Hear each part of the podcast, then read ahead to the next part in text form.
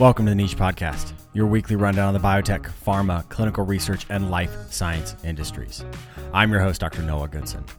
This week, critical intellectual property move by Biden Harris. Pfizer goes for full approval. SPAC 1, SPAC 2. Regeneron drops big numbers, and an IPO gets punted.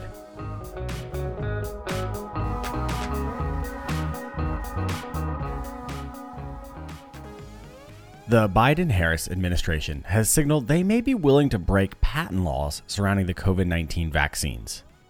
The announcement came through Katherine Tai, the United States Trade Representative. In a statement released May 5th, the representative spoke on behalf of the administration, indicating they are interested in waiving intellectual property rights surrounding the COVID 19 vaccinations.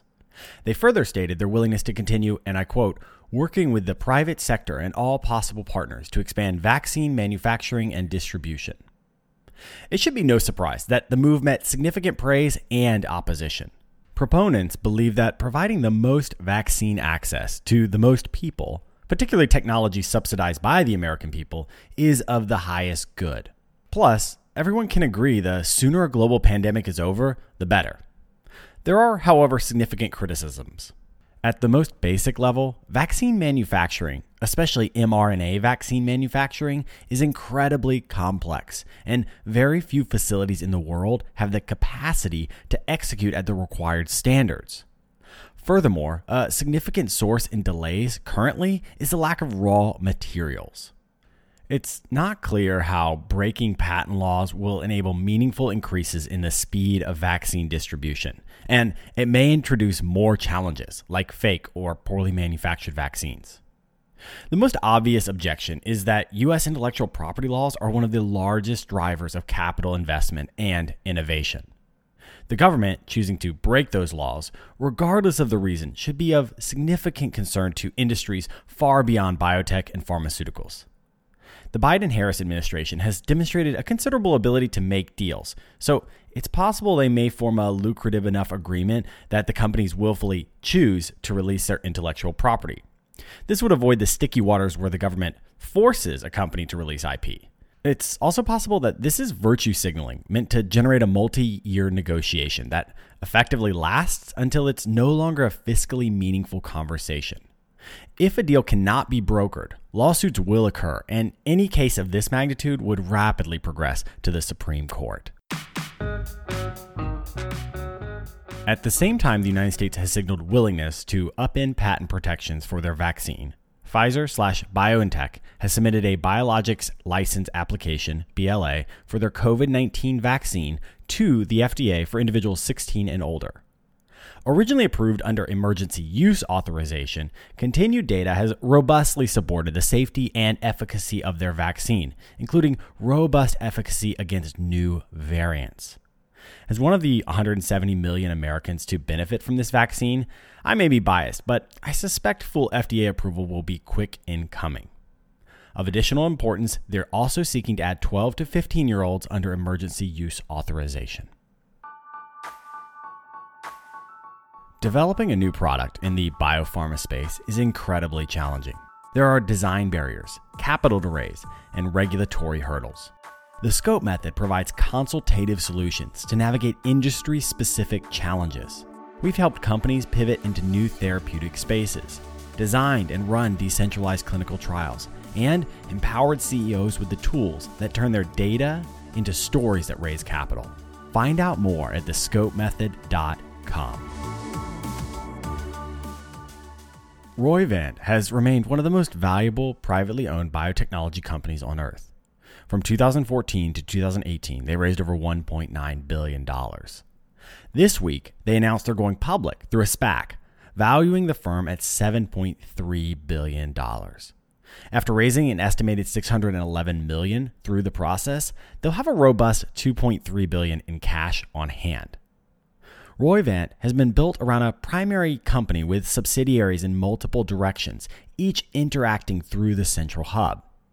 This model has allowed them to acquire major tools like Silicon Therapeutics and Vant AI protein degradation tracker, and then integrate these tools to identify and develop novel small molecule therapeutics. They've also utilized this model to buy, develop, and sell off some subsidiaries, as well as send others public through their own SPACs. While small compared to the big pharma companies, they've been really successful over the last seven years. It'll be interesting to see how having a public parent company impacts their trajectory going forward. SPACs had been slowing down, but Science 37 has piled in this week with the announcement that they are also going public through a SPAC. The deal values the decentralized clinical trials company at just north of 1 billion and positions them with a positive balance sheet of 250 million dollars. Science 37 has been developing and distributing a centralized platform for managing decentralized and hybrid clinical trials. Just this year, they signed major deals with PPD and Syneos Health, leading CROs. Now, they look to capitalize on a changing clinical research market and become a major technological force in the space. This cash will certainly be used to push forward their business development as well as technological pipelines. However, if the space continues on its current M&A trajectory, I give them 18 months before they're acquired. Regeneron posted significant increases in Q1 of 2021. They reported a 38% increase in total revenue to 2.53 billion year over year. This pairs with a 78% increase in GAAP net income and an EPS increase of 50%. So what's driving the success? Several key products saw robust market advancement, including a 48% increase in sales of the monoclonal antibody Dupixent, partnership with Sanofi, and a moderate increase in the age related macular degeneration product Eylea. I don't think this growth will slow down anytime soon. First of all, the PD1 inhibitor, Libtayo, also Sanofi partnership, is starting to rack up approvals. Second, their COVID 19 prevention slash treatment therapy is seeing very promising results and just received authorization in India this week. All told, I'd expect significantly increased sales from multiple Regeneron products well into 2022. Gyroscope Therapeutics has chosen to punt on an IPO. The clinical stage gene therapy company hit this feed at the end of March for raising $148 million Series C. A consistent trend across the industry recently has been Series C, then IPO within 90 days. Gyroscope was on track to do just this, but they decided not to go forward. The statement said, in light of market conditions. This could be regarding global markets, but remember, there are also something like 20 plus companies creating gene therapies for AMD. So it could also relate to their specific target market.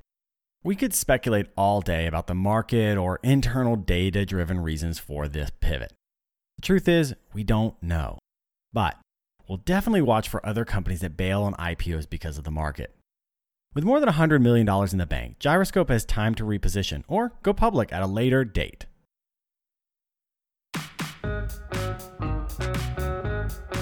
Thanks for joining me on the Niche Podcast, your weekly summary of the top news in the biotech, clinical trials, and life science industries. You can learn more at thenichepod.com or find us on your favorite podcast app. Like, comment, subscribe, and most of all, share with your friends. If you like what you hear, please rate and review. It really helps us. Once again, I'm Dr. Noah Goodson, and I'll see you next week.